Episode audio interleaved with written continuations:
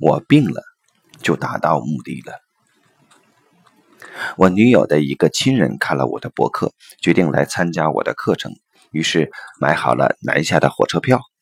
但就在出发的前一天，这位亲人发起了低烧，他对我女友说：“还是不来上课了。”不过，在我女友的劝说下，他又改变了主意，决定还是要来，只是火车票已过期，于是他改买了飞机票。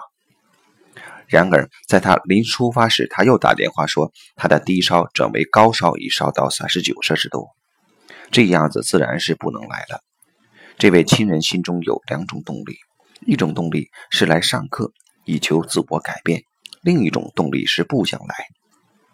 但自我改变看起来是那么正确而美好，而在女友面前不能表达不想来的动力，甚至这位亲人自己也不能在意识层面觉察到这种不想来的动力，结果身体就替他表达了这种不想来的动力。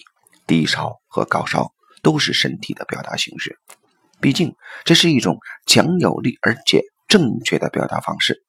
不是我不想来，是我的身体状况让我来不了。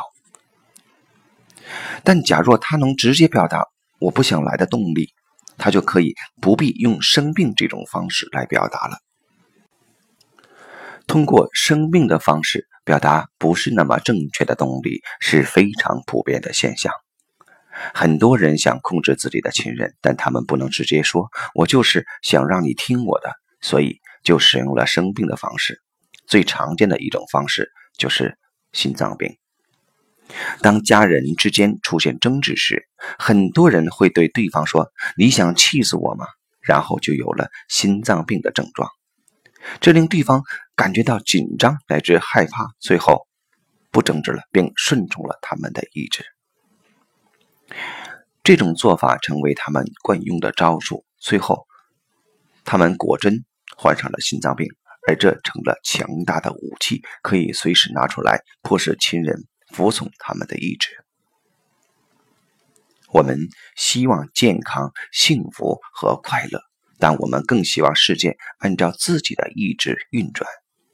然而，鱼与熊掌不可兼得，健康、幸福和快乐就是鱼，而将自己的意志强加给这个世界就是熊掌。